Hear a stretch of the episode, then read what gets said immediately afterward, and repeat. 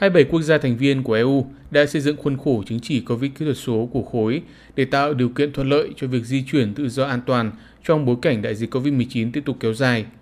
Khuôn khổ này có hiệu lực từ ngày 1 tháng 7. Theo đó, những người đã tiêm chủng các loại vaccine được cơ quan dược phẩm châu Âu cấp phép sẽ được miễn hạn chế đi lại trong nội bộ EU.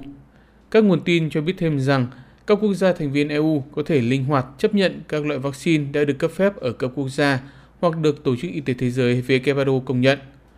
Bộ Ngoại giao Ấn Độ cho biết nước này đã yêu cầu các nước thành viên EU xem xét riêng việc miễn trừ tương tự cho những người đã sử dụng vaccine COVID-19 ở Ấn Độ, gồm hai loại vaccine Covishield và Covaxin, đồng thời chấp nhận giấy chứng nhận tiêm chủng được cấp thông qua cổng trực tuyến đăng ký và quản lý tiêm chủng vaccine COVID-19 của Ấn Độ, COWIN.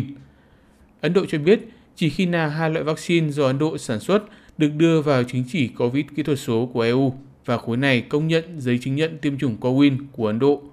Cơ quan y tế Ấn Độ mới áp dụng miễn trừ đối ứng với quốc gia thành viên EU có liên quan và cho phép công dân EU mang chứng chỉ COVID do EU cấp được miễn cách ly bắt buộc. Hiện chương trình tiêm chủng vaccine COVID-19 của Ấn Độ đang sử dụng chủ yếu hai loại vaccine sản xuất trong nước là Covishield do Đại học Oxford và công ty dược Anh Thụy Điển AstraZeneca nghiên cứu, Viện Huyết thanh Ấn Độ sản xuất và vaccine Covaxin do hãng dược Ấn Độ Bharat Biotech và Hội đồng Nghiên cứu Y học Ấn Độ phối hợp phát triển. Tới thời điểm này, chương trình hộ chiếu vaccine của EU mới chỉ công nhận 4 loại vaccine gồm Vaxzevria của Oxford AstraZeneca, Comirnaty của Pfizer-BioNTech, Spikevax của Moderna và Janssen của Johnson Johnson.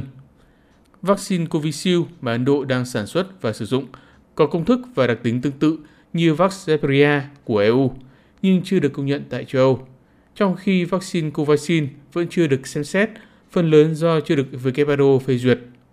Ngoại trưởng Ấn Độ Jaishankar cho biết đã thảo luận vấn đề này với đại diện cấp cao phụ trách chính sách an ninh và đối ngoại của EU, Joseph Borrell, bên lề cuộc họp của ngoại trưởng nhóm G20 tại Matena, Italia.